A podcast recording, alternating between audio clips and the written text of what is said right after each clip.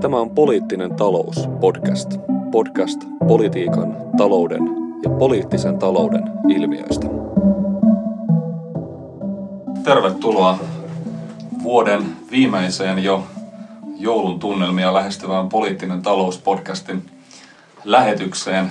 Keskustellaan tänään tieteestä ja politiikasta, tieteen ja politiikan välisestä suhteesta, tieteen poliittisuudesta ja kenties myös ennen kaikkea taloustieteen poliittisesta vaikutusvallasta ja taloustieteellisten ideoiden kuin roolista poliittisessa hallinnassa.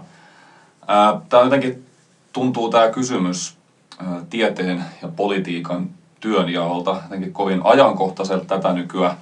Tuntuu siltä, että tieteeltä ja varmaan eritoten taloustieteeltä haetaan jollain tavalla ratkaisuja hyvin suuriin kysymyksiin aina ilmastonmuutoksesta lähtien. Ja toisaalta varmaan haluja jollain tavalla tehdä politiikasta entistä tiedeperustaisempaa, ää, kiihdyttää jollain tavalla tämä populismin ja tällaisen totuuden jälkeisyyden nousu, joka on varmasti merkinnyt haastetta tässäkin podcastissa usein käsitellylle liberalismille ja ehkä sen tällaiseen pyrkimykseen jotenkin tehdä politiikasta ennen kaikkea tieteellistä. Mutta tänään olisi siis tarkoituksena vähän kartottaa näitä kysymyksiä, että missä määrin politiikka voi perustua ylipäänsä tieteeseen, missä määrin on tavallaan mahdollista tehdä rajavetoa poliittisten ikään kuin arvokysymysten ja toisaalta tieteellisten kysymysten välille. Ja sitten toisaalta toivottavasti päästään myös miettimään tätä taloustieteen ja politiikan suhdetta. Täällä tähän kysymykseen on vakikaartin, eli minun Timo Harjuniemen ja Lauri Holapan ohella vastaamassa. Juuri äsken selvisi tupla, tupladosentti ja apulaisprofessori Ville-Pekka Sorsa Hankkenilta. Tervetuloa Ville, lähety, Ville-Pekka lähetykseen mukaan. Kiitoksia, mukava olla täällä. Mehän ollaan oikeastaan kollegoita tässä mielessä, että mä itse toimitan myös tuota poliittinen talous lehteä, päätoimitaan sitä, eli on, on tosiaan mukava olla täällä Kaiman lähetyksessä. Kyllä, siis tosiaan Ville, poliittinen talous ja podcast ja poliittinen talouslehti ei suoranaisesti liity toisiinsa, paitsi toki näin niin kuin, ää, kiinnostuksen kohteiden ja varmasti jossain määrin niin kuin myös yhteneväisten tekijöiden ja ainakin lehden lukijoiden osalta, mutta samoilla, samoilla aihepiireillä piireillä yhtä kaikki. Kyllä, nimi on ennen. Kyllä, mutta äh, Ville-Pekka on kirjoittanut paljon ideoiden roolista politiikassa ja eritoten taloustieteellisen tiedon äh, roolista politiikan ohjausvälineenä, mutta ehkä voisi lähteä sellaisella isolla kysymyksellä liikkeelle, että miten sä Ville-Pekka näet tämän kysymyksen tieteen ja politiikan työnjaosta, että missä määrin politiikka voi ylipäänsä perustua tieteeseen ja mitä, se, mitä tämmöinen ajatus tai ajatus tämmöisestä kahtiajaosta voi ylipäänsä tarkoittaa sun mielestä? No ainakin voidaan varmaan sanoa, että puhutaan aika erityyppisistä instituutioista, että minkälainen instituutio politiikka ja minkälainen instituutio tiede on, miten ne voi nivoa hirveän monella tavalla tietysti yhteen. Ja voisi ajatella, että miten nyt yleensä puhutaan siitä, että miten nyt tiedepolitiikka liittyy, niin tai halutaan tämmöistä näyttöperustaista po- politiikkaa. Tämä on tämä, mitä nykyään todellisuudessa toki aika usein saadaan politiikkaperusteista näyttöä, mutta mennään siihen myöhemmin. Mutta oikeastaan idea on just se, että, että määritellään jonkinnäköisiä politiikassa vaikka jotain päämääriä ja sitten kysytään, että no miten näihin päämääriin nyt sitten parhaiten päästään. Ja jotenkin odotetaan, että tieteellä olisi tämmöisiä, tämmöisiä vastauksia. Mä luulen, että meillä on monia kriittisiä näkemyksiä tästä, tästä nyt tässä tulossa esiin, mutta mä haluaisin tässä vaiheessa jo nostaa toisen puolen. Eli politiikassa on myös monia muita elementtejä. Puhutaan niin vaikka politikoinnista, politicking tämmöisessä mielessä. Että se on just tätä niin kuin mahdollisuuksien taidetta ja kamppailua, miten saadaan suositeltua muut mukaan ja mm. niin edelleen. Yritetään voittaa tämmöisiä pieniä symbolisia kamppailuja, kaikkia tätä. Ja kyllähän tässä mielessä myös tie, tie, ikään kuin tieteellisellä tiedolla on ollut paljon merkitystä. Jos ajatellaan vaikka jotain New Labourin nousua, Britanniassa 90-luvulla, niin siellähän se oleellisin tieto, mitä ehkä puolue itse käytti, oli just tällaista, että no mikä saa eniten kannatusta. Tehdään tällaista jatkuvaa kannatustietoa ja katsotaan, miten hyvin ikään kuin pärjätään näissä poliittisissa kamppailuissa. Että kyllähän politiikka ja tiede tälläkin tavalla liittyy yhteen. Ja sitten tietysti varmaan, mistä kannattaa puhua jonkun verran vielä, on tämä tieteen sisäinen politiikka. Että millä, missä mielessä tiede on politi- poliittista, minkälaisia kysym, politi- ikään kuin, minkälaista politiikkaa tieteessä harjoittaa ja kaikkea tämmöistä. Että kyllähän niin kuin tosi rikkaasta kentästä puhutaan, että miten nämä kaksi asiaa liittyy toisiinsa. Aivan. Sitten siinä on tota, vielä se ulottuvuus, mikä niin kuin, että nykyään ajatellaan paljon sillä tavalla, että jollakin tavalla politiikka ja tiede, erittäin politiikka ja yhteiskuntatiede ehkä vielä erityisesti, on toisilleen jollain tavalla vastakkaisia ilmiöitä, että politiikka-ilmiön oletetaan niin kuin liittyvän nimenomaan arvoeroihin, erilaisten ihmisten tai puolueiden välisiin eroihin siinä niin kuin jonkinlaisissa oikeudenmukaisuuskäsityksissä tai näin poispäin. Ja sitten taas niin kuin, tiede koskee tavallaan, ja yhteiskuntatiede selvittää tavallaan totuusväittämiä ennen kaikkea. Tämä on taas niin kuin se mm. semmoinen aika simplistinen tapa ymmärtää, mutta tämä on, on myös se tapa, millä selvästi tota, vaikkapa erilaiset ekonomistit Suomessa tota, ää, tätä keskustelua käy ja myöskin musta tuntuu ja siitä vaikuttaa, että myöskin journalismissa ymmärretään aika paljon tämä jako näin. Ja sehän on sillä tavalla kiinnostavaa, jos me katsotaan tätä länsimaisen politiikan historiaa, niin oikeastaan ne jakolinjat länsimaissa politiikassa kuitenkin historiallisesti, on itse asiassa suurelta osin koskenut nimenomaan totuusväittämiä, eli sitä sfääriä, mikä tässäkin ajatuksessa jaetaan niin kuin tieteen lohkolle, eikä niin kuin ensisijaisesti. Se on itse asiassa aika niin kuin tuore ilmiö ylipäätään tämä arvoista puhuminen mm. niin kuin länsimaisen politiikan kentällä. Et kyllä jos me ajatellaan aika oikeisto- ja vasemmiston jakautumista 1800-luvulla, niin paljon se liittyy niin kuin siihen, että millaisia erilaisia tulkintoja niin kuin vaikkapa silloista taloustieteestä ja taloustieteen sisällä esitettiin, että kyllähän vasemmisto rakentui aikanaan niin kuin 1800-luvulla sitten niin marksilaisen taloustieteen ympärille alun perin, marksilaisen yhteis- ja marksilaisen yhteiskuntateorian ympärille ylipäätään. Että sen pohjalla oli kuitenkin eh, niin kuin, äh, se koko marksilainen äh, teoreettinen ja käsitteellinen apparaatti, eikä se sisällä varsinaisesti nyt semmoisia suoria niin kuin aika sen ytimessä oikeudenmukaisuusväittämiä, vaan niin kuin ikään kuin esimerkiksi se riiston ja eriarvoisuuden ajatus johdetaan ää, tietyistä niin kuin, ää, tota, arvoteoreettisista lähtökohdista. Esimerkiksi ei niinkään ää, jostakin siis, käsityksistä siitä, niin kuin, mikä on oikein ja mikä on ää, väärin ensisijaisesti ei niin kuin tavallaan tämmöistä ex ante käsityksistä tässä suhteessa. Ja sitten taas toisaalta, jos me ajatellaan tosiaan tätä niin kuin liberaalia oikeistoa vaikka, niin kyllähän se on elänyt käsi kädessä semmoisessa prosessissa, missä on ollut vaikea nähdä, mikä nyt on ollut se politiikan puoli ja mikä on ollut se tieteen puoli, niin kuin myöskin ö, taloustieteen kehityksen kanssa. Lähtien jo klassisesta poliittisesta taloustieteestä, joka tietyllä tavalla aikanaan luotiin myöskin vasta- vastaukseksi tilanteeseen, jossa niin kuin tämmöinen kaikki voipa suvereeni oli häviämässä, oltiin siirtymässä niin kuin parlamentaariseen ja ainakin perustuslailliseen monarkiaan järjestelmään, joka oli niin kuin hajautettu vallankäytöltä. Että miten tavallaan tämmöisessä hajautetussa systeemissä voi edelleen syntyä niin kuin ikään kuin ihmisten kannalta harmonisiakin ratkaisuja. Ja siitähän syntyi näkymättömän käden metaforat ja näin poispäin. Eli, eli se ajatus siitä, että politiikan ytimessä olisi jotenkin niin kuin arvo konflikti, mm. niin ei se ainakaan historiallisesti ole totta. Ei, ja siis kyllä jos ajatellaan, äh, että yhteiskuntatieteet on tulkitsevia tieteitä kaikki.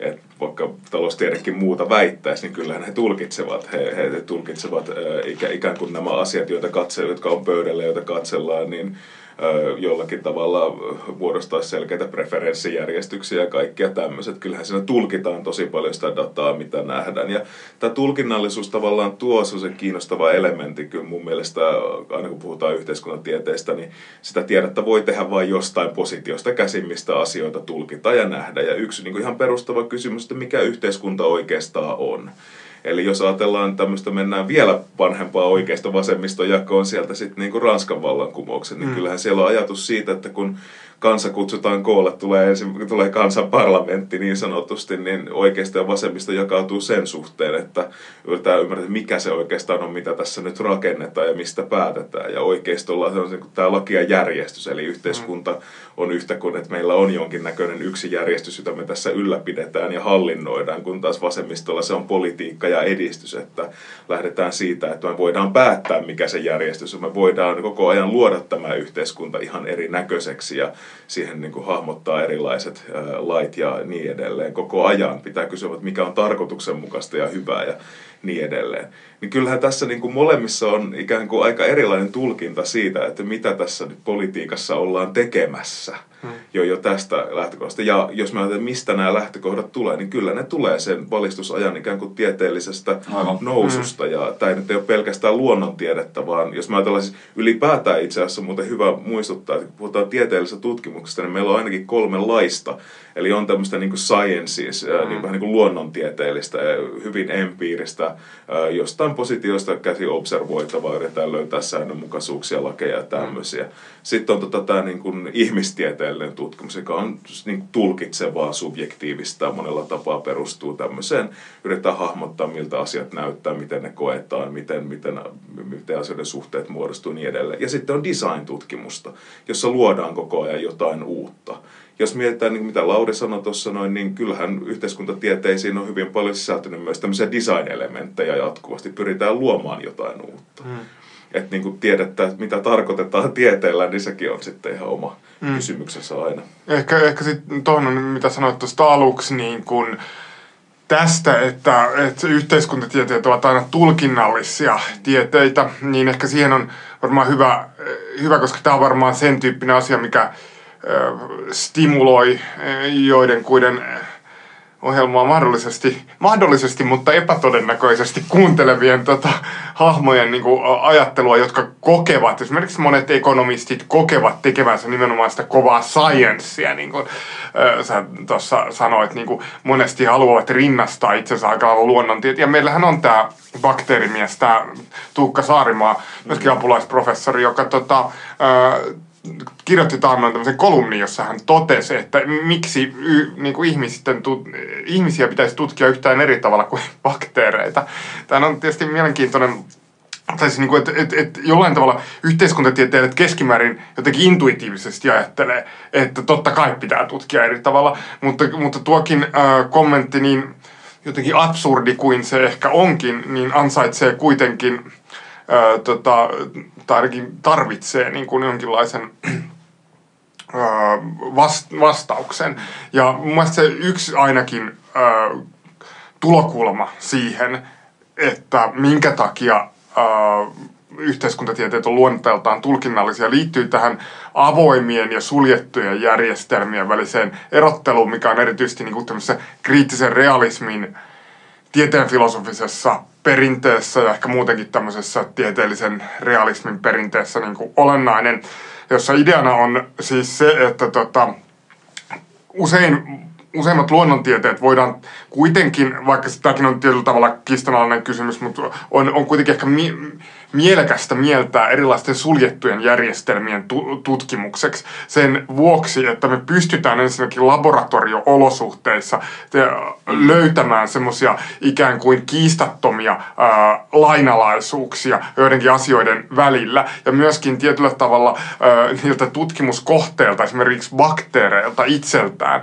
puuttuu niin kuin tietoisuus itsestään ja omasta toiminnasta. Itse asiassa tämä on se, ja tämä suurelta osin pätee myöskin muihin eläinlajeihin, ehkä joidenkin apinoiden kohdalla voidaan puhua niin kuin osittain tavallaan semmoista hä- hämärämmästä rajasta, mutta niin kuin suurimman osan ää, eläinten kohdalla se on, on myös näin. Ja silloin taas niin kuin koska ihmistoiminta on luonteeltaan refleks, refleksiivistä, niin ei ole mitään, niin on, on hyvin kyseenalaista tehdä, niin kuin tehdä sellainen väittämä, että ihmiselämässä olisi sellaisia loputtomia lainalaisuuksia, jotka pä, pätis minä tahansa, ja nyt sanon tämmöisen tumman sanan, geohistoriallisena, äh, niin kuin, ikään kuin hetkenä, viittaa siis missä tahansa paikassa tai ajassa tapahtuu, mi, mi, milloin, et, et eri maissa esimerkiksi, eri alueilla vallitsee erilaisia prosesseja. Eri ajassa 1800-luvulla oli eri logiikkoja kuin tänä päivänä näin poispäin, mutta sen sijaan niin kuin joku painovoima on niin kuin sama asia tavallaan 1940-luvulla kuin, kuin, niin kuin 2010-luvulla. Ja, ja, ja tota, nimenomaan näitä muutoksia tapahtuu näissä ihmiselämän logiikoissa myöskin semmoisen kollektiivisen oppimisen. Oli se oppiminen sitten niin kuin semmoista positiivista tai patologista niin kuin oppimista, että opitaan jotakin huonoja käytäntöjä ja, ja destruktiivisia voimia, niin joka tapauksessa tapahtuu semmoista kehittymistä, oli se hyvään tai huonoon, niin jatkuvasti sen nimenomaan sen tietoisuuden ansiosta. Ja mun mielestä tämä just luo sen tietyn tulkinnallisuuden elementti. On ehkä muitakin tulokulmia tähän, mutta tämä on ainakin yksi keskeinen. On se keskeinen ja tavallaan jos miettii sitten tämmöistä kysymystä, että okei, kyllähän tämmöinen objektiivinen ikään kuin yhteiskuntatieteen tutkimus on mahdollista, kun me vaan määritellään se, että mistä positiosta käsin näitä tulkintoja tehdään ja näitä havaintoja tehdään ja niin edelleen, millä, millä ehdoilla ikään kuin yleistetään, mm. luodaan, luodaan mm. tälleen, niin kuin, että kyllä se on mahdollista, kun ne vaan määritellään ja pohditaan, mikä on järkevä tapa mm. ja näin. Ö, joo. Mutta sitten vaihtoehtoisia positioita on vaikka kuinka paljon ja sitten sillä nähdään aivan eri asioita ja niin edelleen. Mutta kaikki näihin liittyy yksi tärkeä asia, nimittäin ne positiot ei ole pelkästään tieteen sisällä, ne positiot me otetaan myös yhteiskunnassa. Eli jos ajatellaan vaikka, että miksi tilastotiede jotenkin ajatellaan jonkinnäköisenä tapana kuvata sosiaalista tai yhteiskunnallista todellisuutta, niin sehän liittyy yksinomaan valtioiden nousun, jotka tarvitsi jonkinnäköistä mm. tietoa, jonka avulla voidaan hallita massoja nousevassa massayhteiskunnassa. Mm. Eihän niin kuin siis, ei mikään sano, että yhteiskuntaa kuvaa parhaiten tilastotieto. Sehän on ihan absurdi väittämä, koska me voidaan kuvata yhteiskuntaa sadoista muistakin. Me mm. voidaan kuvata sitä kulttuurina, voidaan kuvata instituutioina, voidaan kuvata erilaisia interaktioiden materiaalisena rakenteena, ihan niin kuin minkälaisena tahansa periaatteessa. Mutta se on, että se on liitetty johonkin tiettyyn positioon, millä tehdään jotain. Mm. Eli jos tavoitteena on pitää massat kurissa ja massat hallinnassa jollakin tavalla, niin silloin me tarvitaan semmoista tietoa, jolla pystytään massoja hallitsemaan. Ja varsinkin jos otetaan tämmöinen niin kuin, äh, hallintatapa omaksutaan, että ihmisiä pitää hallita niin kuin rottia labyrintissä, niin meidän pitää pyrkiä rakentamaan sellainen labyrintti, jossa ihmiset voi tehdä vain yksittäisiä valintoja ja tälle. Ja tätähän valtiot lainsäädännöllä, sanktiokäytännöllä, vankiloilla ja niin edelleen myös sitten teki. Että jos, jos valitset äh, tappamisen tappamattomuuden sijaan, niin sä lähdet linnaan tai giljotiini heilahtaa ja niin edelleen. Eli kyllähän tässä luodaan myös yhteiskunnassa tämmöinen labyrintti. Ja jos tässä joku väittää, että no niin, no, mutta kyllähän tilastotieto on objektiivista tietoa, niin se, kyllähän se on niin. tuosta näkökulmasta niin, käsin.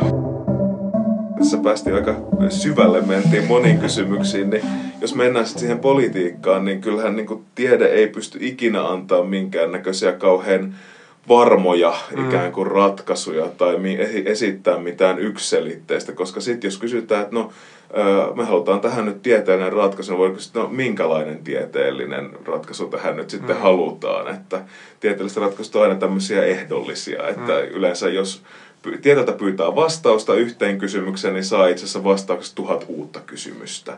Ja sitten pitää vaan valikoida, että minkä vastauksen niihin kysymyksiin haluaa sitten ottaa, mitkä kysymykset mm. on relevantteja. Eli Eli se, se niin kuin ei, tiede ei ikinä anna mitään varmaa vastausta. Sitten sit kysymys onkin, että no mitä siltä tieteeltä itse asiassa halutaan ja mitä siinä perään kuulutetaan, kun halutaan jotain tieteeltä jotain vastauksia. Musta tuntuu, että aika usein, niin kun katsoo ihan tämmöistä, just mitä mainitaan tämmöinen policy-based evidence-tyyppinen mm.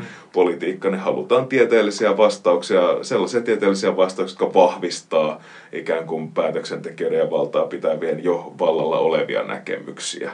Ja se on ehkä se yleisin, mihin tiedettä käytetään. Toinen on sitten tietysti niin kuin ihan legitimoimaan, että nostetaan tieteilijöitä, että no niin kattokaa, nyt toikin tieteilijä sanoo tollasta, niin eikö tämä nyt sitten ole, että norsunluutornistakin ollaan muka ää, sitä mieltä, tosi mehän nyt ollaan prekariaattia täällä nykyään kaikki, että mikään norsunluutorni ole. No, apulaisprofessorit vähemmän.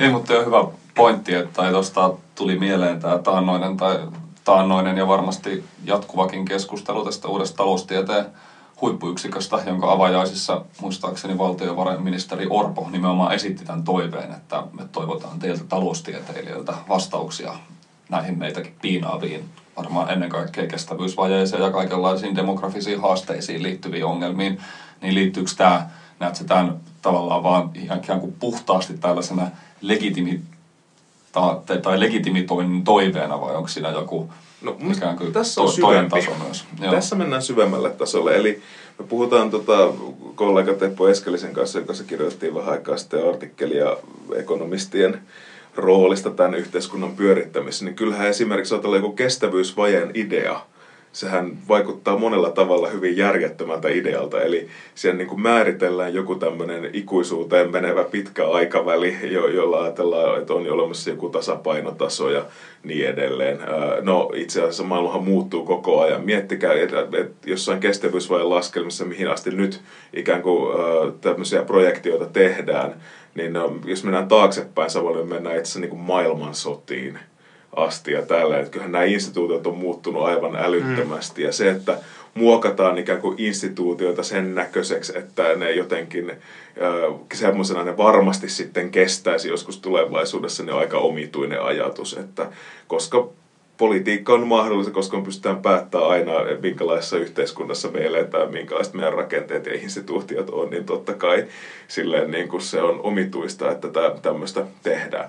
No tällähän pyritään vaan niin kuin vakioimaan ikään kuin sitä, että luodaan tämmöinen ajatus, että nyt, nyt luodaan tämmöinen yhdenmallinen yhteiskunta ja luotetaan siihen, että meillä on riittävä ikään kuin tämmöinen valtakeskittymä, joka sitä voi ylläpitää. Ja siihen te- tehtävään niin tarvitaan tosi paljon, että me saadaan kestävyysvajeen idea, me tarvitaan ekonomista, jolle tämmöinen ajatus jostain pitkästä aikavälistä on ylipäätään mahdollinen. Me tarvitaan nostaa ekonomistit tieteellisesti korkean asemaan, jotta voidaan osoittaa, että kattokaa tämä nyt nauttii tiedeyhteisön jonkinnäköistä arvostusta ja luottamusta. Ja ennen kaikkea tarvitaan ikään kuin semmoinen semmoinen voimayhteiskunta, jossa nämä ideat jatkaa omaa elämäänsä. Ja mikäpä sen parempi kuin kerätä samanmielisiä ekonomisteja kouluttamaan seuraavat samanmieliset ekonomistit, jotka on vieläpä hyvin verkostoituneita päätöksenteon kanssa ja niin edelleen.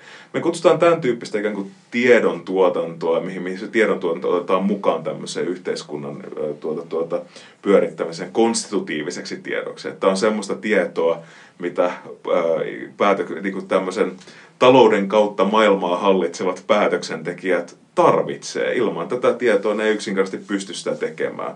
Niin mä, mä luulen, että tässä on kyse jostain paljon perustavanlaatuisesta kuin pelkästä legitimoinnista. Totta kai sitten on myös semmoisia, että jotkut, ää, jotkut pahat linnut aina sanoo, että tämähän oli nyt vaan oikeastaan niin kuin lahja Bengt Holmströmille ton, tota, Nobel-palkinnon johdosta, että, että, että, että niin kuin, tietysti tämmöistäkin voidaan ajatella, mutta sehän selittää vain ajoituksen, eikä sitä, miksi tämmöinen ylipäätään haluttaisiin perustaa. Niinpä, ja tossahan tavallaan, että jos tosiaan on näin, ja kun ilmeisesti on näin, että se taloustiede on ennen kaikkea tämmöinen konstitutiivinen tiede, joka paitsi jotenkin kuvaa sitä maailmaa ja näitä mahdollisuuksia, niin myös ennen kaikkea luo sitä ja jollain tavalla sitä kautta jo rajaa, rajaa sitä maailmaa ja rajaa tavallaan tiettyjä näkökulmiin siihen niin kuin järkeviksi ja oikeanlaisiksi ja legitiimeiksi. Joo, siinä on kaksi tasoa oikeastaan. Et ensimmäinenhän on, että milloin oikeastaan ekonomistit nousi tämmöiseen päätöksenteon kautta keskeiseen asemaan. Ja se oli oikeastaan, voisi sanoa, että toinen maailmansota oli, joka heidät siihen nosti. Totta kai jo aiemmin on ollut ja britti-imperiumin palveluksessa on ollut paljon ja niin edelleen. Mutta niin kuin toinen maailmansota on se, että pitää yrittää saada todellakin näitä resursseja kanavoitua sinne, missä niitä eniten tarvitaan ö, mahdollisimman nopeasti ja mahdollisimman säännöstellysti, niin siihen nimenomaan, että se, tässä mm. myös tulee hyvin esiin se niin kuin ekonomistien ja ikään kuin vallankäytön yhteys, että sitten kun voidaan päättää niistä resursseista, niin silloin ekonomisteja todella, todella tarvitaan. Ja tämä on niin kuin yksi, yksi semmoinen elementti, että voidaan kysyä, mihin, minkälaista tietoa sinne tarvitaan. Mutta sitten toinen, mitä sanoit tuossa, että oikeastaan, että he tuottavat sitä todellisuutta. Joo, he tuottavat sitä ideatasolla, he tuottavat sitä käytännön tasolla, mutta kyllähän he myös sitten niin kuin, vois kai sanoa, että ää, ikään kuin mitä mä käytän? Eli he, he rajoittavat myös sitä, mikä on mahdollista. Mm. Eli politiikan tutkijat on havainnut, että ekonomistit on ihan keskeisimpiä kansainvälisesti tämmöisiä niin issue control, eli asialistojen kontrolloijia. Eli määrittelevät se, että mitkä niin kuin poliittiset valinnat ylipäänsä on relevantteja, minkäla- minkälaisella politiikalla ylipäätään saadaan jotain aikaiseksi ja ylipäänsä se, että miten sitä politiikan tekemistä ajatellaan. Eli tämä kustannushyötyanalyysi, mikä nykyään tehdään ihan kaikessa, niin se on hyvä esimerkki tästä. Että politiikka ajatellaan tämmöisinä, että tässä nyt on jotkut hyödyt ja haitat ja katsotaan äh, sitten hintamuotoisesti, että mitä, mitä se meinaa. Ja ikään kuin lyödään kaikki tämmöiset politiikan arviointikriteerit yhteen mittariin. Eli tämmöistä niin kuin he, he tekevät hyvin paljon. Ja se, mikä on tosi kiinnostavaa ehkä siinä yksittäisenä havaintona, että milloin nämä taloustieteen ideat sitten nousee esiin ja milloin niillä on eniten vaikutusvaltaa, niin Äh, muista nyt kuka tämä tutkija oli, hän on todennut, että se on tämmöinen niin kuin viimekätinen idea. Siinä vaiheessa, kun ollaan jossakin kriisitilanteessa, missä millään ideoilla ei näytä oikein niin kuin enää olevan mitään semmoista samanlaista kaikoa kuin aiemmin ollut, niin jostain syystä niissä tilanteissa ekonomisti-ideat nostetaan esiin. Ja mun mielestä tämä kertoo ei siitä, että ne ideat olisi jotenkin semmoisia niin perustavanlaatuisia tai parhaita tai jotain tämmöisiä, vaan tämä kertoo enemmän siitä, että on olemassa erittäin vahvasti verkostoitunut tieteellinen professio, joka pystyy silleen niin kuin tilanteessa kun tilanteessa kuitenkin tuottaa jonkinnäköisen johdonmukaisen näkemyksen siitä, mitä pitäisi tai mitä tässä tilanteessa pitäisi tehdä tuohon vielä tuohon taloustieteen, tai oikeastaan kaksi irrall, toisistaan irrallista havaintoa. Ensinnä, ensinnä tuon taloustieteen historia, että siinähän oli tosiaan toinen maailmansota oli semmoinen veden jakaja. Sehän kyllä liittyy myöskin tavallaan Keynesiläisyyden nousuun, ja itse liittyy Keynesiläisyyden nousuun siinä mielessä, että Keyneshän oli kuitenkin se henkilö, joka tietyllä tavalla kehitti koko ylipäätään makrotaloustieteen ajatuksen. Ja sitten jos me ajatellaan nimenomaan siihen, että ylipäätään se yhteiskuntatieteet, niin kuin tässä aiemmin käytiin läpi, niin niiden semmoinen relevanssi tai sen, että, että, että mikä yhte, mitä yhteiskuntatiedettä suositaan, niin tietenkin sellaisia yhteiskuntatieteitä, jotka ovat sen äh, niin kuin hallinnan kannalta olennaisia, niin, niin tietyllä tavalla äh, taloustiede alkoi tulla olennaiseksi niin kuin hallinnan kannalta vasta silloin, kun makrotaloustieteen idea äh, kehitettiin. Tietysti ironista tässä oli se, että se varsinainen keinsiläinen vallankumous jäi sitten aika lyhytaikaiseksi. Se niin kuin nosti tavallaan makrotaloustieteen niin kuin olemassa olevaksi ja nosti tavallaan taloustieteen mm, entistä suurempaan valta-asemaan, mutta sitten niin kuin hävisi kuitenkin itse tavallaan ää, sieltä areenalta. Sitten toinen asia, mikä tuli vielä tähän aiempaan keskusteluun mieleen, että ää, mitä luulen kanssa ää, joidenkuiden ehkä suhtautuvan kriittisesti tai vierastavan. Että kun tässä puhuttiin tästä, tai itsekin puhuin tuossa aiemmin näistä avoimista järjestelmistä, että meillä ei ole näitä, ja Ville-Pekkakin puhui tässä näistä, että meillä ei ole näitä tavallaan yliajallisia ja ylitilallisia niin kuin riippuvuussuhteita olemassa, niin sitten moni voi tietysti niin kuin sanoa, että no onhan meillä nyt niin kuin monet ää, riippuvuussuhteet äh, tota, näyttää tota, jo, jollain tavalla pätevän kuitenkin ää, aika hyvin niin kuin eri, eri paikoissa joissa niitä voidaan keksiä varmaan tämä nyt varmaan jotain niin rikollisuuden ja yleisen huono-osaisuuden välistä tai rikollisuuden ja vaikkapa joku huonomman koulutustason jne. Tämmöisiä varmaan pystytään löytämään tai, tai sitten ylipäätään koulutuksen ja taloudellisen hyvinvoinnin jne. tämmöisiä välisiä yhteyksiä. Ja se kysymyshän ei ole siitä, etteikö meillä voisi olla tämmöisiä niin kuin jonkinasteisia, niin kuin itse asiassa tästä sanottaisiin, kriittisessä realismissa tämmöisiksi demiregulaatio, regulatiivisiksi niin kuin, ää, tota, riippuvuussuhteiksi, niin tota, kyllä, kyllä meillä on niin kuin olemassa sellaisia, ää, jotka joidenkin ää, premissiä, jotka voi olla vielä paikan niin kuin sitoviakin niissä instituutioissa me eletään sisällä vallitsee kohtalaisen hyvin, mutta se ero on nimenomaan se, että aina niiden rikkoutuminen on mahdollista. Ja niin kuin historiallisesti me ne, ollaan nähty useissa erilaisissa asioissa niin kuin kuitenkin semmoisia sellaisia aika isoja tota, murroskohtia tapahtuva. Ja sen takia meidän on, niin kuin, meidän on aina suhtauduttava niin kuin kuitenkin semmoisella tietynasteisella skeptisyydellä niin kuin semmoisiin ikään kuin loputtomiin riippuvuus suhde epäilyihin. Se ei silti tarkoita sitä, että jos meillä on paljon evidenssiä, joka viittaa, että jokin kahden X ja Y välillä on joku kausatiivinen niin kuin yhteys, että toinen selittää tota, niin, niin tota, äh, kyllä meidän on tavallaan syytä sitä monesti suhtautua siihen vakavasti, mutta tietyllä tavalla meidän on ymmärrettävä, minkä instituutioiden puitteissa niin. se vallitsee. Se Kyllä, ja siis niin toi oli hyviä esimerkkejä, molemmat koulutus ja rikollisuus. No, rikollisuushan riippuu vaan siitä, mitkä asiat määritellään laittomiksi. Mm, kyllä, kyllä. Ja lain vastaisiksi siis, tota, ja mitkä sanktiot on. Et jos me ajatellaan vain, että no, nämä on ihmiset, jotka on linnassa, mm. niin, niin sit pitää katsoa, mikä on sanktiojärjestelmä ja mitkä ne rikkomukset on. Sittenhän kiinnostava ihan empiirinen kysymyshän on se, että miten tämä tiedeyhteisö sitten toimii. Mm. Ja se, se on tietysti tietää sosiologit aika paljon. Mä, mä sanoisin, että on hirveästi portinvartija, instituutioita, mm. keskeiset tieteelliset lehdet, joiden varassa on erilaisia oh. kannustinjärjestelmiä.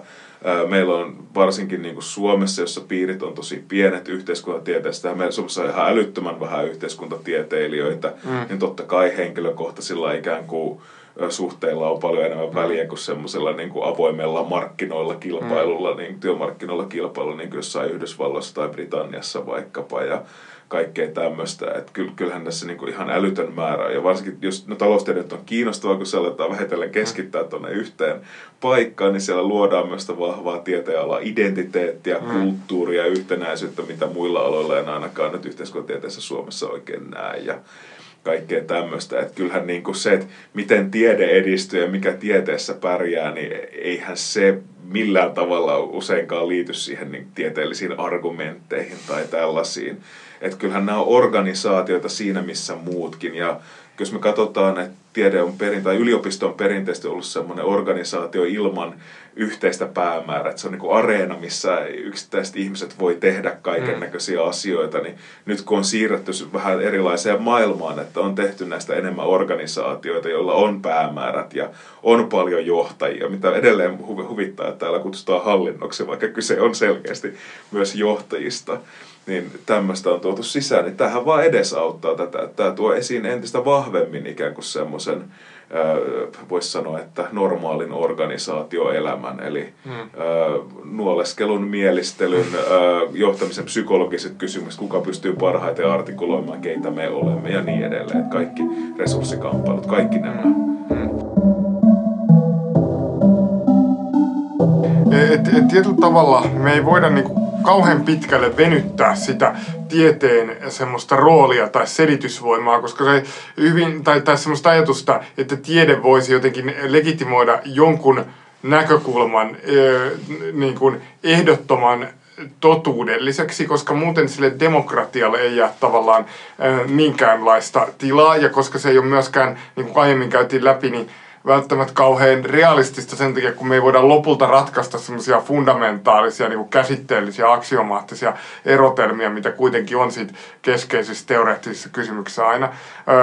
Mutta sitten taas toisaalta tulee tähän Brexit tai joku Trumpin tähän border wall niin kuin, tämmöisiin niin kuin, tilanteisiin myös. Osittain, että, että tietyllä tavalla on myös niin, että on mahdollista tehdä sellaisia poliittisia lupauksia, jotka on monessa mielessä järjettömiä. Siis niin kuin sillä tavalla järjettömiä, että on itse asiassa ihan hirvittävä määrä, että, että joko niiden toteuttaminen on vaan ihan äärimmäisen epätodennäköistä tai vaikeaa, tai sitten on ihan hirvittävä määrä ihmisiä, jotka kärsii niistä päätöksistä. Ja niin kuin tietyllä tavalla me tarvitaan analyysiä myöskin siitä, että, niin kuin, että, että millaisia erilaisten päätösten niin kuin seuraukset on. Ja sitten tietysti mitä enemmän meillä on niin kuin sellaista analyysiä, jossa sanotaan, että okei, no tämä nyt ei ole järkevää tai indikoidaan sellaista, että tämä on ja tämä ei, niin sitä lähemmäs me taas mennään sitä toisaalta myöskin sitä depolitisaatiota, niin se, niin kuin se tieteen ja erityisesti yhteiskuntatieteen aseman jotenkin löytäminen tässä niin kuin politiikan ja demokratian rajapinnalla, niin se on itse asiassa aika, se on semmoinen niin kuin, niin kuin se ei ongelmaton suuntaan eikä toiseen. Ja mun mielestä niin kuin monet ottaa, että tavallaan taloustieteilijöissä on aina niin kuin täysin ongelmaton. Että ei, ei tässä mitään muuta kuin, että tietää, täältä tulee objektiivisia lukemia, kun ollaan satunnaistettu vaan tarpeeksi. Tämä niin kuin tällä hoituu. Sitten taas niin kuin, äärimmäisen niin kuin tulkinnallista perspektiiviä edustavat yhteiskuntatieteilijät myöskään ei välttämättä ottaa huomioon, että niin kuin, ei se nyt ole niinkään simppeli kysymys, että, niin kuin, että ihan mitä tahansa voidaan niin kuin, vaan toteuttaa tuosta, kun meillä on poliittinen tahto, koska meillä on tiettyjä institutionaalisia rajoitteita ja hyvin helposti niin kuin, niiden realisoiminen, niiden poliittisten lupausten voi olla vaikeaa. Ja sen takia, sen takia se niin kuin, tavallaan me, me tarvitaan aika spesifiä ymmärrystä siitä, että mitä tieteen olisi demokratian nimissä hyvä tehdä ja toisaalta mitä se pystyy te, niin kuin lunastamaan yhteiskuntatiede. Tiede ei koskaan anna yksiselitteisiä vastauksia. Jos me nyt ajatellaan, että vaikka sitä taloustieteen esimerkin kautta, niin kyllä joo, me voidaan tehdä tutkimusta, jossa rotat on labyrintissä ja sitten mahdollisimman luotettavia, mahdollisimman niin kuin silleen, isolla todennäköisyydellä ohjata erinäköisiä mm. valintoja tietyllä kannustimilla, mutta se on, sillä on väliä sillä tiedolla vaan, jos me on rakennettu se labyrintti, jossa ihmisiä käsitellään kuin rottia ja ne pystyy, ja semmoisessa yhteiskunnassa pitkälti myös eletään, että tämähän tämä niin kuin, voisi sanoa mitä kun Silloin sitä, se on relevanttia. Silloin se nimenomaan, silloin se on relevanttia, että taloustiede voi vaikkapa antaa aika totuudellisen kuvan tästä maailmasta, mutta samalla se myös ylläpitää sitä maailmaa ja mahdollistaa sen hallinnan. Että totta kai siihen sisältyy myös eettisiä pohdintoja mm. paljon ja ihan niin kuin ei eettisiä sille, että onko tämä nyt, teenkö minä nyt oikea, onko tämä oikein, vaan sille miettii ihan, että mitä tekee konkreettisesti, että mm. osallistunko minä nyt semmoisen järjestyksen tuottamiseen. Jos osallistun, pidänkö minä sitä järjestystä hyvänä, onko tämä se yhteiskunta, missä on hyvä elää minun ja muiden mielestä ja niin edelleen. Tämmöisen joutuu miettimään tosi paljon. Mutta ehkä, ehkä niin se, että jos tämä pitäisi joku ratkaisu tavallaan tarjota, että miten niin meidän pitäisi niin kuin ymmärtää tai, tai se tieteellisen tiedon rooli niin kuin politiikassa, niin mä niin kuin ajattelisin niin, että et, et, se lähtee tavallaan kahdesta siinä tarvitaan kaksilta toimijoilta semmoista niin kuin kahdenlaisilta toimijoilta sellaista oikeanlaista ymmärrystä tieteestä ja sen rajoitteista. Ne toimijat on ennen kaikkea niin tieteentekijät itse ja tiedeyhteisö sitä kautta, ja sitten toisaalta niin journalistit ja media, jotka välittävät näitä tieteellisiä näkemyksiä ja, ja, ja tota, ylipäätään toimivat semmoisena nykyisessä niin julkisen keskustelun foorumina. Ja se mun mielestä se, se näkemys, mitä näissä molemmissa pitäisi tulla esiin, on se ymmärrys tietyllä tavalla – tieteen, erityisesti yhteiskuntatieteen, sellaisista niin kuin, teoriaan sisään kirjoitetuista niin kuin, poliittisista ulottuvuuksista ja toisaalta sellaisista niin kuin, ö, tiettyjä selitysmalleja ulos sulkevista niin kuin, käsitteellistä tai teoreettisista lukoista ikään kuin. Tämä on kaikkein tärkeintä, koska musta tuntuu, että aina kun tätä keskustelua julkisuudessa käydään, niin se jotenkin latistuu aina siihen, että aina todeta, joo joo, totta kai me kaikki tiedetään, että arvot vaikuttaa, että vaikuttaa siihen, mitä me esimerkiksi tutkitaan. Kun se ei ole niin simppeliä, että pelkästään kysymys olisi siitä, että, että joku äh, ihminen olisi saanut sen sen, että onko, tuleeko porvarillisesta vai äh, vaikkapa vasemmistolaista kodista, niin sen, sen mukaisesti niin ohjautunut, että no mä oon nyt tullut tutkimaan tätä ja sä oot tullut tutkimaan tota. Ja niin kuin, jos äh, tavallaan tutkijat itse ovat tietoisia näistä niin kuin syvemmistä teoreettisista pakotteista siinä järjestelmässä, niin silloin he pystyvät niin kuin artikuloimaan, ja heidän tulisi artikuloida, niin kuin ikään kuin niitä omia analyysejään siitä, että mikä on mahdollista tai järkevää, niin kuin semmoisten oikeanlaisten ö, ilmauksellisten rajoitteiden ö, kautta. Ö, ja sitten myöskin median pitäisi välittää ne niin kuin sillä tavalla semmoisina kylläkin punnittuina näkökulmina, että siis näkökulmina, jossa on semmoista tiettyä, voisi sanoa niin kuin arvoa nimenomaan sitä kautta, että ne on niin kuin, että et, et tavallaan ne, ne tulee sieltä tiedeyhteisöstä, yhteisöstä, niin sitä ehkä niin kuin kuitenkin se semmoinen tietty niin kuin mielivaltaisuus on kuitenkin sen tiedeyhteisön kautta onnistuttu niin kuin, ää, niin kuin poistamaan tai saamaan ainakin kontrolliin, niin, mutta joihin niin kuin, jotka kuitenkin tulee tietyistä teoreettisista premisseistä ja nojautuu, silloin, niissä on tiettyjä ideologisia elementtejä lähes aina. Ihan siinä teoriassa, ei siis siinä, siinä tutkijan omassa taustassa. Se pitää sen, sen ylikorostaminen nimenomaan pitäisi niin kuin lopettaa sen, sen, sen semmoisen, että, se on, että kaikilla arvot vaikuttaa tutkimuskohteiden valintaan. Se on liian latistava. Sen pitää olla syvempää, sen pitää olla siinä teoriassa itsessään sen kritiikin, mikä sekä toimittajien että toisaalta niin kuin tieteentekijöiden itsensä pitäisi hyväksyä ja ymmärtää. Ja aika usein se niin kuin semmoinen västävaittava, mikä tänä päivänä kokee tai kuulee, on niin kuin se, että eihän taloustieteet ole mitään semmoisia teoreettisia tieteitä, se on siis absurdia.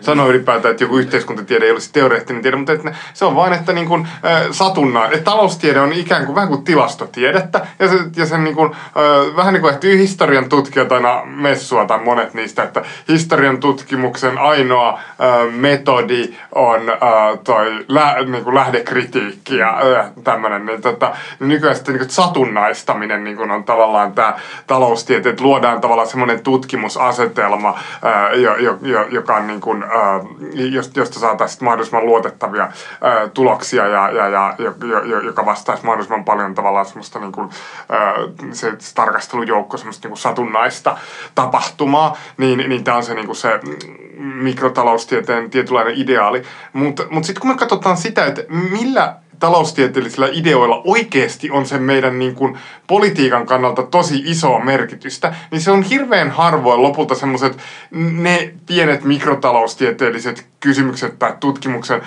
tutkimusasetelmat, jo, joilla niin kuin, jotain voidaan jotain yhtä tiettyä asiaa ehkä jotenkin ihan validistikin tutkia niin kuin jollain, monesti on ihan fiksuja ne satunnaistetut asetelmat, mun mielestä ei pidä niin kuin millään tavalla pilkata, mun mielestä nykyisessä mikrotaloustieteessä tehdään osittain ihan, ihan niin kuin aidostikin ihan kiinnostavia ja niin kuin oivaltavia asetelmia ja näin poispäin, mutta se mikä vaikka dominoi julkista keskustelua vaikka Suomessa, niin se on ehdottomasti makrotaloustiede, sitten kun me aletaan mennä makrotaloustieteen tavallaan ää, niin kuin siihen tutkimukseen, niin sitten pitää ymmärtää, että se tutkimus on aivan niin kuin totaalisen teoreettista kaikilta mahdollisilta tavoilta, vaikka siihen voidaan niin kuin tuoda jotakin empiiristä aineistoakin sisään. Ja niin kuin kaikki nämä esimerkiksi nämä nykyään meillä äh, puhu, niin kuin, äh, vallitsevat ideat siitä, että tota, vaikka sanotaan vaikka, että, että pitkällä aikavälillä äh, työllisyyttä, ää, työllisyyttä määrittelee vain niin työn tarjonta, työllisyyden tasoa, niin se on tavallaan teoreettinen argumentti, joka nojaa siihen toiseen teoreettiseen argumenttiin, että pitkällä aikavälillä kokonaiskysynnällä ei ole mitään merkitystä, koska meillä on olemassa tämmöisiä tasapainomekanismeja, jotka ikään kuin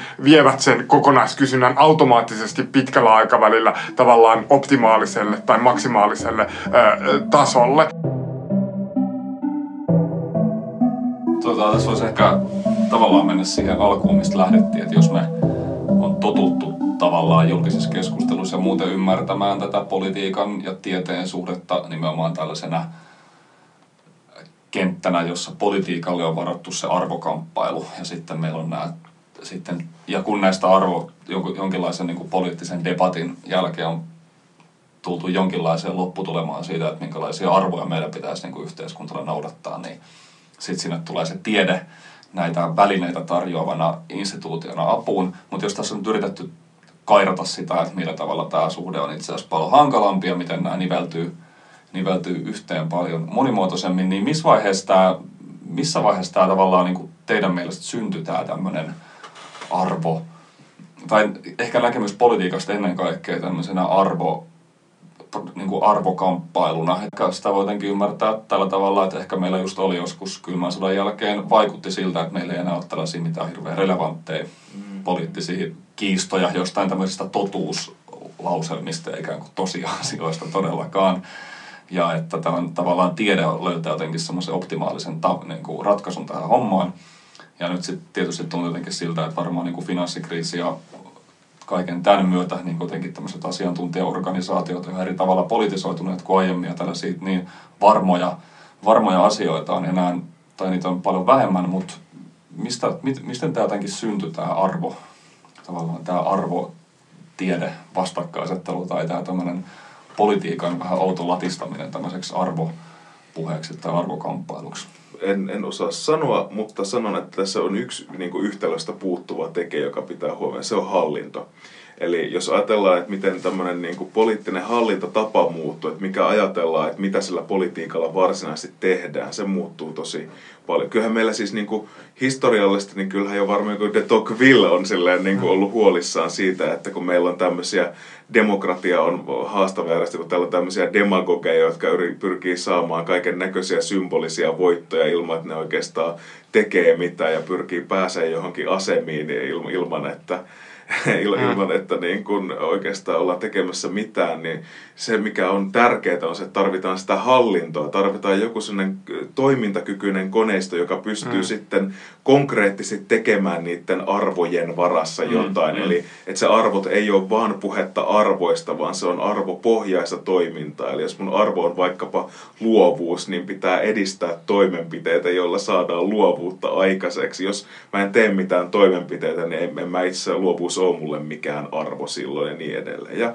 hallinto ikään kuin, mä sanoisin, että nyt tämänhetkinen, varsinkin Suomessahan tämä on tosi kiinnostavaa, kun julkishallintohan on monella tapaa aika pahassa tilanteessa. Voisi jopa puhua oikeastaan kriisistä, että että silleen meillä aikanaan oli hyvin, hyvin vahva tämmöinen niin kuin ajattelu suunnittelusta ja koordinaatiosta ja tämmöisestä toisen maailmansodan jälkeen, että, että me tehdään nyt tämmöisiä yhteiskunnallisia kokonaisratkaisuja, yhteiskunnallisia kokonaisvaltaisia toimenpiteitä, joissa on mukana julkisen yksityisen sektorin kaikkia mahdollisia toimijoita ja niin kuin koko ajan tehdään asioita. Ja sitten tulee tavallaan tämmöinen mitä voisi kutsua New Public Managementin aikakaudeksi. Luodaan itsenäisiä toimi, toimijoita, joilla on tämmöistä niin kuin tietty mandaatti ja ne sitten itse näkee johta, johtamisen kautta, että mitkä sitten on niitä asioita, mitä pitäisi tehdä ja kaikkea tämmöistä. Ja siihen on sisältynyt niin vahvasti samaan aikaan tämmöiset niin kuin tietyt talousideat tai kestävyysvajan pohdinnat, kaikki julkisen sektorin pienentäminen ja kaikki mahdolliset, jotka sitten on vähentänyt resursseja tosi paljon, niin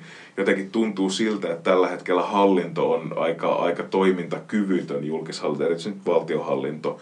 Ja sitten ikään kuin tulee tämä niin kuin avaa aukeaa ikkuna tähän konsulttidemokratiaan, mitä sitäkin jonkin verran tämän seinän sisäpuolella, tämän rakennuksen seinän sisäpuolella on tutkittu, niin ää, ikään kuin se, että aukeaa maailma konsulteille, kaiken maailman ulkoisille asiantuntijoille, erityisesti nyt isoille konsulttifirmoille, jonkun verran vaikuttajaviestintäfirmoille ja tämmöisiä, jotka tulee sitten kertomaan omien ideoiden kanssa, mitä pitäisi ja voisi tehdä. Ja samalla myös sitten on otettu tämmöistä poliittisesti ohjattua tutkimusta, strategista tutkimuksesta valtioneuvoston kanslian näihin TEAS-rahoihin ja kaikkiin tämmöisiin ja tehty yliopistoja entistä riippuvaisemmaksi ulkoisesta rahoituksesta ja kaikesta tämmöisestä, niin tämä on ikään kuin avannut tämmöisen tilanteen, että asiantuntijat osallistuu pakostakin tämmöisiin keskusteluihin, koska valtion hallinnolla ei välttämättä ole sitä omaa kapasiteettia tehdä tämmöistä mitään ikään kuin työtä, mitä hallinnon pitäisi tehdä. Ja Yhdysvalloissahan ollaan eletty vähän samassa tilanteessa niin kuin paljon pit- pidempään, mm. että siellä niin kuin poliisi-inputit tulee pitkälti think tankilta, hallinnolliset inputit tulee pitkälti ajatushautomoilta ja tällaisilta ja ikään kuin julkisen sektorin oma semmoinen toimintakapasiteetti on sot, sotakoneistoa lukuun ottamatta tosi heikko, että ei oikein ole semmoista ja sitä pidetään niin kuin luusereiden työpaikkana, julkisen sektorin työpaikkoja ja kaikkea tällaista, että siellä niin kuin se toimintakyky on lähtökohtaisesti tosi heikkoa. Ja totta kai, jos ei ole semmoista niin kuin vahvaa e, hallintoa, joka pystyisi tämmöiseen niin kuin komitealaitostyyppiseen niin kuin pitkän aikavälin suunnitteluun ja tällaiseen, niin sitten sitten tulee tämmöistä hektistä Twitter-peliä ja konsulttiraporttipeliä ja selvityshenkilöpeliä ja kaikkea tällaista. Että kyllä mä väitän, että nämä isot kysymykset on ollut läsnä niin kauan, kuin meillä on ollut massayhteiskunta ja demokratiaa ja, ja jonkinnäköistä ikään kuin tiedettä siellä olemassa, mutta niin kuin vasta niin kuin tämän hallinnon muutoksen kautta ja poliittisen hallintotavan muutoksen kautta on päädytty tämmöiseen tilanteeseen, jossa nyt ollaan. Mutta mä, mulla on itse asiassa äh, hypoteesi myöskin siihen tuohon kysymykseen. Äh, sehän on totta, että tietty depolitisaation liitty, li, liitoksen voimakas tuo hallinto, hallinnon niin kuin ymmärryksiä ja muutoksia, mutta sitten jos me puhutaan erityisesti arvojen noususta, niin mä luulen, että siihen on kaksi semmoista erillistä, mutta samaan suuntaan vaikuttanutta kehityskulkua, jotka siinä on ollut keskeisiä, josta ensimmäinen liitty, on nimenomaan liittynyt siihen, niin kuin totesin aiemmin, että se, niin kuin, tai itse asiassa tota, ihan jo aivan alussa Timo totesit tämän, että tämä liberalismi ja taloustiede, klassinen poliittinen taloustiede tietyllä tavalla kehittyi niin kuin käsi kädessä. Ja sitten tietyssä vaiheessa, kun, kun se niin kuin klassinen poliittinen taloustiede monessa mielessä alkoi sulautumaankin osaksi, niin kuin, tai, tai alkoi muuttumaan tavallaan semmoiseksi niin positivistis-nomoteettiseksi, eli tämmöisiä lainalaisuuksia etsiväksi, tämmöiseksi matemaattisesti orientoituneeksi, uusklassiseksi taloustieteeksi, niin siinä, siinä rytäkässä jotenkin unohtui sen äh, tieteellisen perspektiivin äh, poliittisuus äh, monessa mielessä. Ja, ja, ja tietyllä tavalla sen jälkeen näiden ekonomistien oli yhä helpompi tai niin kuin luontevampaa ymmärtää, että hetkinen se mitä me tehdään ja ylipäätään positiivistista tutkimusta tekevää, tekeviä niin kuin hyvin kvantitatiivisesti orientoituneita yhteiskuntatieteilijöitä, niin kuin jotenkin, se mitä me tehdään tässä ei varsinaisesti ole, tällä ei ole mitään poliittisia juuria tai poliittisia semmoisia niin ulottuvuuksia, vaan että niin kuin, jollain tavalla niin kuin, jos meillä on jotain poliittisia näkemyksiä, ne lähtevät meidän niin kuin arvoista, meidän näkemyksistä, ei siitä teoriasta. Tämä on niin kuin yksi träkki. Sitten toinen, mä väittäisin, että hyvin kesken oli sitten se, tämä niin kuin vaikutti ennen kaikkea siihen, miten oikeistosta alkoi tulla arvo-oikeistoa jossakin vaiheessa. Sitten siihen oli niin kuin, tietyllä tavalla tota, myöskin ke, hyvin keskeinen rooli oli näillä niin kuin, 60-70-luvun tavallaan tämmöisellä niin kuin kulttuurillisilla, tavallaan länsimaisella kulttuurivallankumouksella silloin. Ja, ja kyllä siinä oli keskeistä tämä tämmöisen New Leftin nousu tavallaan, koska, koska tietyllä tavalla se semmoinen vanha marksilainen vasemmisto, niin sehän nimenomaan nojasi näihin voimakkaisiin tämmöisiin marksilaisiin tieteellisiin olettamuksiin. Ja se kamppailu käytiin koko ajan, niin kuin, nimenomaan puhuttiin tästä tieteellisestä sosialismistakin pitkään. Ja siis totta kai se oli niin kuin monessa mielessä se, niin kuin se vasta virheellistä olikin niin kuin ymmärryksiltään. Mutta niin kuin se, tavallaan se, mitä siinä tapahtui, oli se, että jotenkin... Hyvin kertaheitolla niin kuin vasemmisto alkoi luomaan itseään uudestaan. Ja, ja tietyllä tavalla niin kuin, se vasemmiston projektiksi ei enää tullutkaan niin kuin se jonkinlaisen semmoisen niin kuin, e, niin kuin marksilaisen tieteellisen maailmankuvan muodostaminen, vaan tietyllä tavalla semmoisen niin kuin, semmo, semmoisen semmoisen vanhan arvojärjestyksen, konservatiivisen yhteiskunnan niin kuin, sellaisten tota, arvojärjestelmien alasrepiminen ja tietyllä tavalla myöskin niiden olemassaolon niin kuin, todistaminen, koska monesti ne ei ole niin, nekin on pesiytynyt moniin diskursseihin, semmoisiin niin kuin, eh, huomaamattomiin vallankäytön muotoihin. Ja, ja, ja sitten semmoinen kriittinen yhteiskuntatutkimuskin alkoi mennä niin kuin, eh, siihen suuntaan. Ja niin kuin täten eh, tota, eh, niin kuin semmoiset erilaiset niin kuin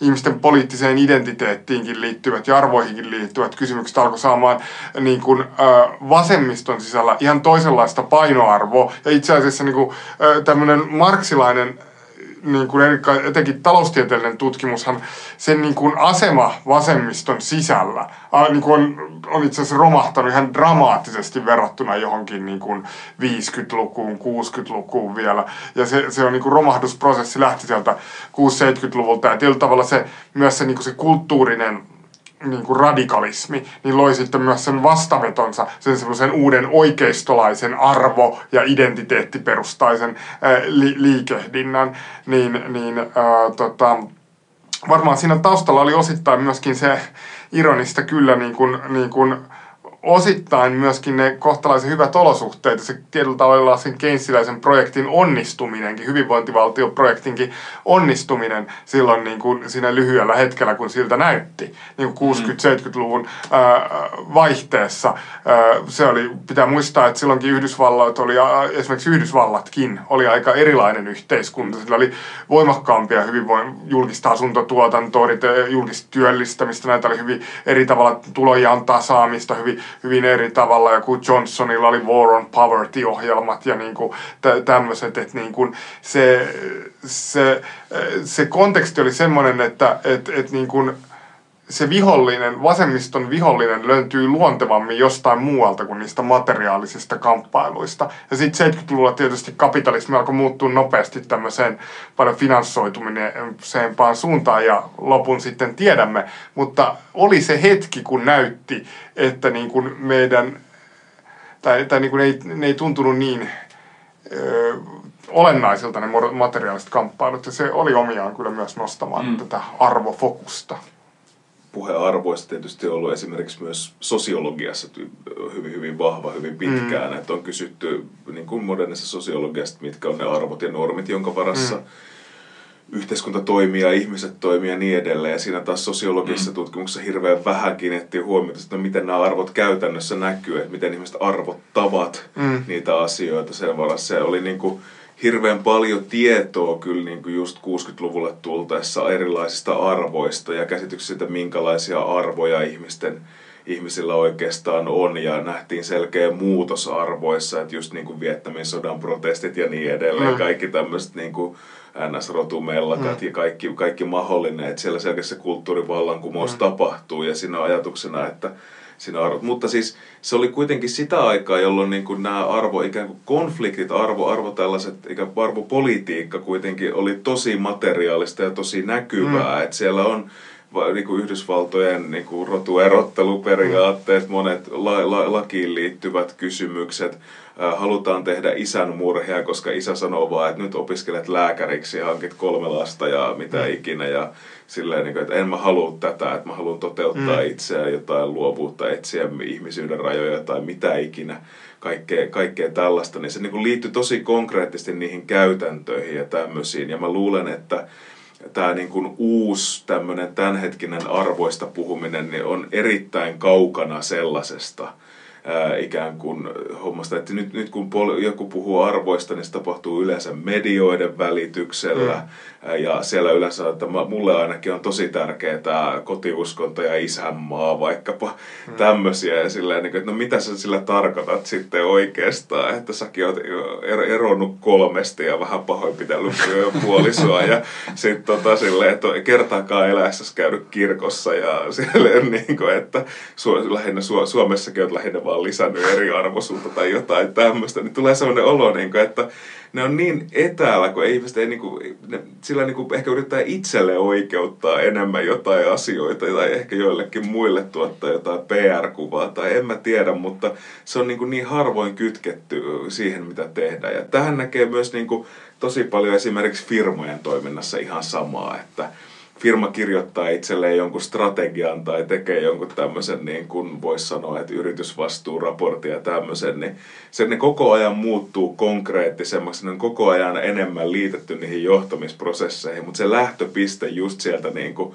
80-90-luvulla on sille, että ne on täysin erotettu mm. ikään kuin siitä konkreettisesta toiminnasta, mitä tehdään. Ja nyt se vasta niin kuin vähitellen liitty, alkaa liittyä entistä enemmän mm. siihen konkreettiseen johtamiseen. Ja politiikassa ehkä ei ole nähty vastaavaa. Että sillä ei oikeasti niin kuin nähtäisi semmoista, niin kuin, että puhuttaisiin arvoista silleen niin kuin poliisimielessä. Että koska meidän arvot on tämä, niin toi on parempi kuin toi ja toi on parempi kuin toi että niin kuin lähdettäisiin tämmöistä tekemään. Että kaikki korostaa hirveän paljon jotain ympäristöarvoja ja samaan aikaan ei ollut valmiita tekemään mitään tämmöisiä kymmenen, kymmenien satojen miljardien investointeja, jotta voitaisiin siirtyä kokonaan uudenlaiseen infraan. No ei me nyt tuohon olla valmiita. No ympäristöarvot ei siis sulle ole kauhean tärkeitä. Mm. Että sulle on jotkut ihan muut arvot paljon tärkeämpiä selkeästi. Että niin kuin semmoinen ikään kuin arvopuhe on aika väsynyttä monella tapaa sille ja mä luulen, että se on aika laajasti niin kuin hahmotettu, että ei näistä arvoista näin jaksa puhua, mutta sitten niin kuin kukaan ei välttämättä niin kuin kauhean tosissaan sitten uskalla kuitenkaan mennä vakavasti siihen niin. arvopuheeseen, kun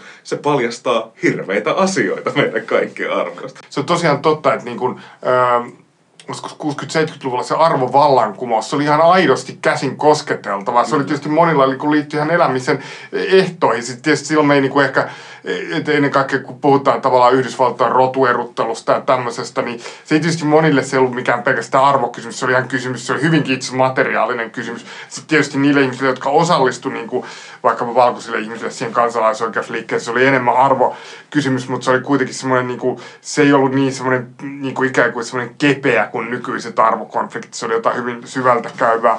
Mutta tota, kysymys, että se lähti nimenomaan semmoista niinku voimakkaasta tarpeesta ihan ihmisten perusoikeuksien kunnioittamiseen. Myöskin lähtien seksuaalivähemmistöihin, jotka, jo, jo, jo, joita oli, joilla, jo, joiden ihmisoikeuksia sikäli kun niitä ylipäätään oli, niin oli jatkuvasti loukattiin kaikissa länsimaissakin vielä noihin aikoihin. Se oli niin kuin moniin, moniin tämmöisiin, moniin muihinkin alakulttuureihin ja näin poispäin.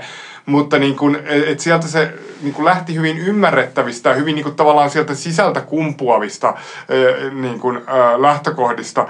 Ja sitten tietysti se, että mitä tänä päivänä se arvopuhe, niin se, ei se, niin kuin, se ei liity mihinkään niin vallankumoukselliseen useinkaan, vaan semmoiseen, just semmoiseen lässytykseen, niin kuin, niin kuin kuvasit tuossa. Mutta se pointti on ehkä siinä, mitä yritin tuossa sanoa, että se tavallaan lähtökohta sille, että miten me ollaan päädytty tähän päivään, niin, niin, niin sillä oli siinä, siinä niin kuin, ää, tota, niissä prosesseissa, mitä silloin mm. niin kuin vasemmiston sisälläkin tapahtui. Ja ne olisi omalta osalta, kyllä se on niin, että miksi tätä ei tapahtunut aiemmin, koska kurjuutta oli niin paljon, koska oli niin kuin relevantimpaa käydä niitä kamppailuja vielä siitä, että saa niin kuin sitä leipää tavallaan seuraavanakin päivänä. Se oli niin, kuin, niin on, että sitten kun elintaso alkoi niin kuin nousea, siis aivan niin kuin välittömimmät tavallaan semmoiset niin kuin uusintamiseen liittyvät tarpeet alkoi olla suhteellisen varmasti toteutettu ja elettiin vielä niin kuin semmoista hyvän kasvun ja täystyöllisyyden aikakautta, niin, niin oli jollain tavalla mahdollista keskittyä myöskin siihen, mikä pitäisi olla elämässä niin kuin tärkeintä, eli, eli siihen, että se elämä on jotenkin mielekästä. Ja, ja sitä kautta syntyi myöskin nämä erilaiset protestiliikkeet ja, ja näin. Myös tämä, mitä kuvasit, depolitisaatio aiemmin, sehän liittyy myös sitten ihan samaan pakettiin, että sitä kun tapahtuu tämä no, historia ei loppunut, vaan alkoi uusi tämmöinen niin kuin, entistä niin kuin just 90-luvulla tämä, mikä, mitä nyt voisi kutsua uusliberaalin maailmanjärjestyksen luomiseksi tai tämmöisen niin kuin, vapaakauppa, uh, uusi, uusi uh, talousjärjestys, miksi sitä nyt haluaa kutsuukaan. Mm. Kaikki, Euroopan integraatio nyt varsinkin, mm. sitten Kiinan nousu, Intian nousu, BRICS ja kaikki tämä, niin tämmöinen niin kuin, voisi sanoa, että jo, jonkinnäköisessä niin kuin globaalitaloudessa, joka on pitkälti depolitisoitu, että sitä ei voi lähteä muuten kuin rikkomaan kuin kansainvälistä sopimuksista vetäytymällä tämmöisen luominen, niin kyllähän se, se on, niitä on aika paljon näitä kansainvälisiä sopimuksia ja mm. hirveän monet asiat on sitten depo, depolitisoitu sitä kautta, niin silloin on myös helpommin puhua niistä arvoista, että mikä, mikä minä olen tai mitä mm. minä olen, koska politiikan kentällä on tosi vaikea erottautua, ellei ole valmis politisoimaan näitä asioita. Että mm. kyllähän, niin kuin, ja Suomessa varsinkin tämmöinen konsensushenkisyys, tämmöinen on ollut tosi niin kuin, sopinut hyvin tämmöisiin olosuhteisiin, missä depolitisoidaan paljon ja pystytään silleen, kukin pystyy ilmoittautumaan vuorollaan valtiohoitajapuolueeksi ja näin. Mutta nyt taas sitten, kun eletään tämmöisen niin kuin identiteettipolitisaation ja monen tämmöisen niin kuin pikkupolitikoinnin, voisi kai sanoa, kultakautta taas, taas nytten ja näin ja enemmistön hallintotapa vahvistuu ja hallinto, hallinto ei ole kauhean hyvässä jamassa ja kaikki tämä, mitä tässä ollaan kuvattu, niin ää, nyt jotenkin se, sillä alkaa olla mm. seurauksia niin kuin aika, aika, aika paljon. Että joko se pettymystä politiikkaan tai sitten tosi radikaalejakin poliittisia ää, muutoksia tai sitten semmoista ihan PR as usual. Että niin kuin monenlaisia seurauksia tämmöisellä puheella alkaa mun mielestä just, just nyt kuitenkin, kuitenkin ää, olla. Että kyllä, kyllä. ehkä jonkinnäköisen politisaation aikakautta se eletään ja se arvopuhe, mitä vielä joku aika sitten on nähty, niin se on, saattaa nyt olla itse asiassa jo niin kuin vaihtunut johonkin ihan muuksi. Kiitos vielä Ville-Pekka Sorsa Hankkenin apulaisproffa. Ja tupladosentti. Ja tupladosentti, tämä pitää, pitää muistaa. Ja poliittinen talouslehden päätoimittaja. Käykää tutustumassa poliittinen talouslehden mainioihin julkaisuihin. Kiitos Ville-Pekka, kiitos Lauri ja Poliittinen talouspodcast palaa asiaan varmaan ensi vuoden puolella. Kiitos.